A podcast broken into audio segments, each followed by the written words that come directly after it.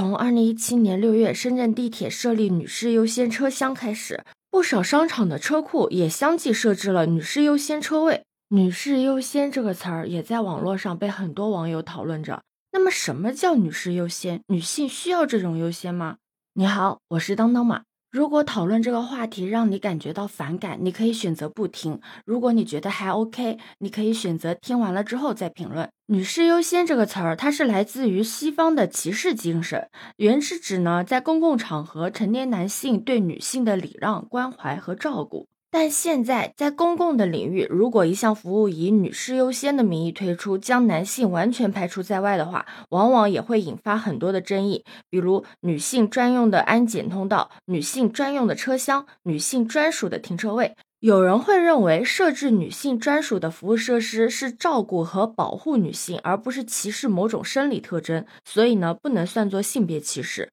那有人也会认为，即使是出于关怀的动机，只要挂出女性专属的这块牌子，就是在暗示某个群体的不足，也就有可能加重女性需要保护或者女性力气小的刻板印象。你对于女士优先的想法是什么呢？你知道女性车厢为什么会出现吗？在二零一七年深圳地铁试点女士优先车厢的新闻里提到，大部分的女性在搭乘地铁的时候会有困扰和担忧的必要，尤其是广东天气炎热的时间比较长，女性呢通常穿着清凉，她们希望地铁能够提供一个更有安全保障的地方。我可以直白的理解为，女性在乘坐地铁的时候，常常担心自己可能遭遇到咸猪手、偷拍等性骚扰，所以呢，她们希望女性车厢让自己的权益得到保护，提供便利。女性车厢呢，是对女性的优待和保护。那事实上真的做到了这个样子吗？我之前看过这样一个视频，在深圳地铁上，一位女士情绪激烈的向在座的男性发起抗议与嘲讽。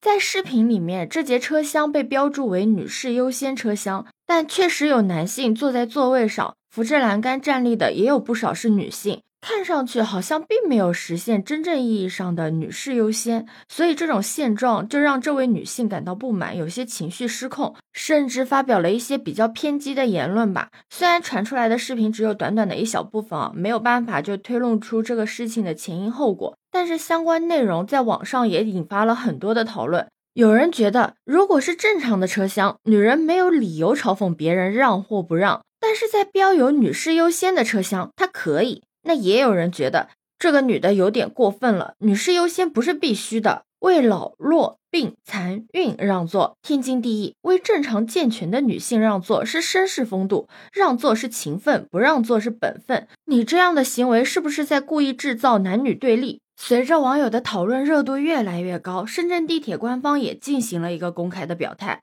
说该车厢并没有禁止男士使用，让座也是遵循自愿的原则。这一回应呢，让更多的人感觉到了困惑。从字面上来看，女性优先车厢就是女性优先使用车厢，就是在使用的过程中，女性的优先级是高于男性的。按照这个优先的流程，女性优先车厢里面应该是女性先进行落座，之后如果有多余的位置，男性也可以落座。如果官方是以自愿原则对这节车厢进行定义的话，那它的属性就发生了变化。按照我们正常的地铁座位使用规则，就是先到先得。或者见缝插针，这些都是不限制性别的。既然不让座的权利把握在自己的手里，那有谁可以保障这节车厢里面的女性都能够得到优先呢？那女性优先车厢不就形同虚设吗？在女性优先车厢，出于女性优先的原则，需要男性对女性进行让座；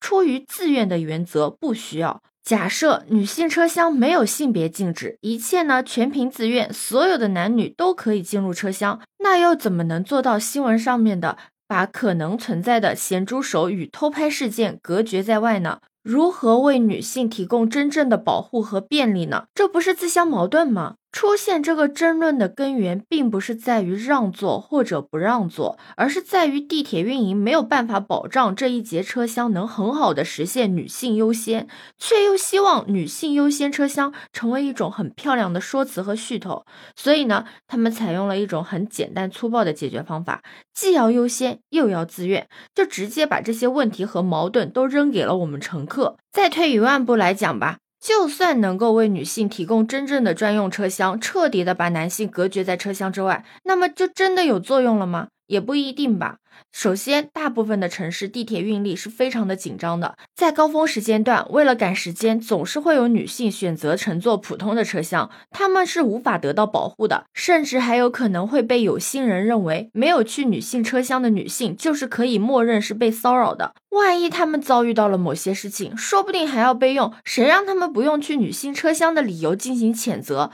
毕竟像这类事情并不少见。而且以女性车厢的形式将男性隔绝在外，像不像是在传递一种潜台词，就是所有的男性都是潜在的性骚扰嫌疑人？这又好像是对全体男性的一种扫射。那不少男性呢，也会因为女性车厢会出现一种逆反心理，这样的行为还会加剧两方的性别对立。从某个方面来讲，是不是另一种层面上的性别歧视呢？女士优先车厢通过简单粗暴的性别区分将人群进行隔绝，试图借此呢减少性犯罪事件。这归根结底就是一种治标不治本的手段。人毕竟是一种喜欢群居的社会性动物，那地铁只是生活中会出现的一个很小的场景而已。在地铁，你可以用性别把人群分开，那么在商场、在饭店、在公交车上，你可以这样做到吗？当然是不可能的啦。我们在生活中碰到女性车厢相似的问题有很多，比如出现强奸案，就会有人提醒女性注意穿着，不要过于暴露，不要在晚上出门；出现抢劫，就会有人提醒出门在外别太招摇，做人要低调。虽然都是打着为了关心女性的旗号，但都是把女性放在了一个很边缘的位置，要求她们不断局限自己的行为，就完全就是本末倒置嘛。解决出现咸猪手、偷拍等问题更好的方式，应该是增加犯罪成本，让那些居心不良的人得到更惨痛的代价，而不是以保护为由对人进行桎梏。这几年，随着社会的进步，人们的意识呢也一直在发生变化嘛。以前很多人遇到性骚扰，第一反应就是忍，现在勇敢的人也越来越多了。之前就有一个新闻报道，有个女孩子在公交车上被偷拍，就直接把这个事情告诉了司机。这个司机相当的配合，将公交车停下，等女孩报警，并且阻止了男子想要逃跑的一系列行为。这就是一个非常好的转变啊！只要愿意站出来的人，彼此帮助的人越来越多，社会的风气就会得到更好的转变，这样才能够更好的遏制出那些性犯罪行为。一个正常的社会，应该是可以让每个人，不管你是在什么地方，不管你在。在什么时间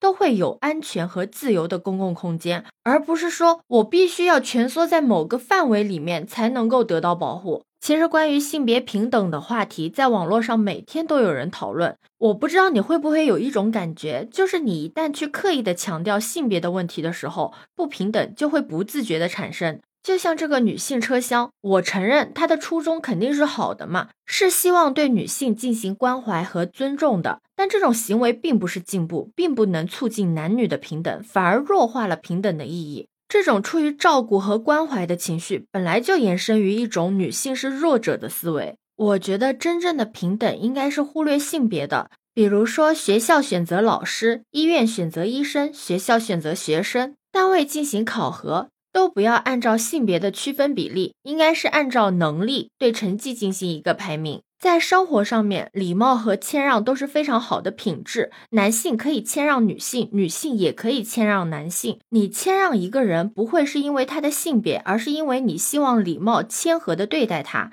就像我跟我老公吧，他会帮我开车门，我也会帮他搬东西。我们帮助彼此，是因为尊重、爱护彼此，也是因为对方需要帮助。并不会是因为性别的原因。最后，我想说的是，我们不需要因为我们的性别得到任何的好处，那我们也不希望因为我们的性别而受到任何的不公。对此，你有什么看法呢？可以把你的想法留在评论区哦。如果你喜欢我的话，也可以在我们常用的绿色软件搜索“当当马六幺六”就可以找到我哦。欢迎你的订阅、点赞、收藏、关注。这里是走马，我是当当马，拜拜。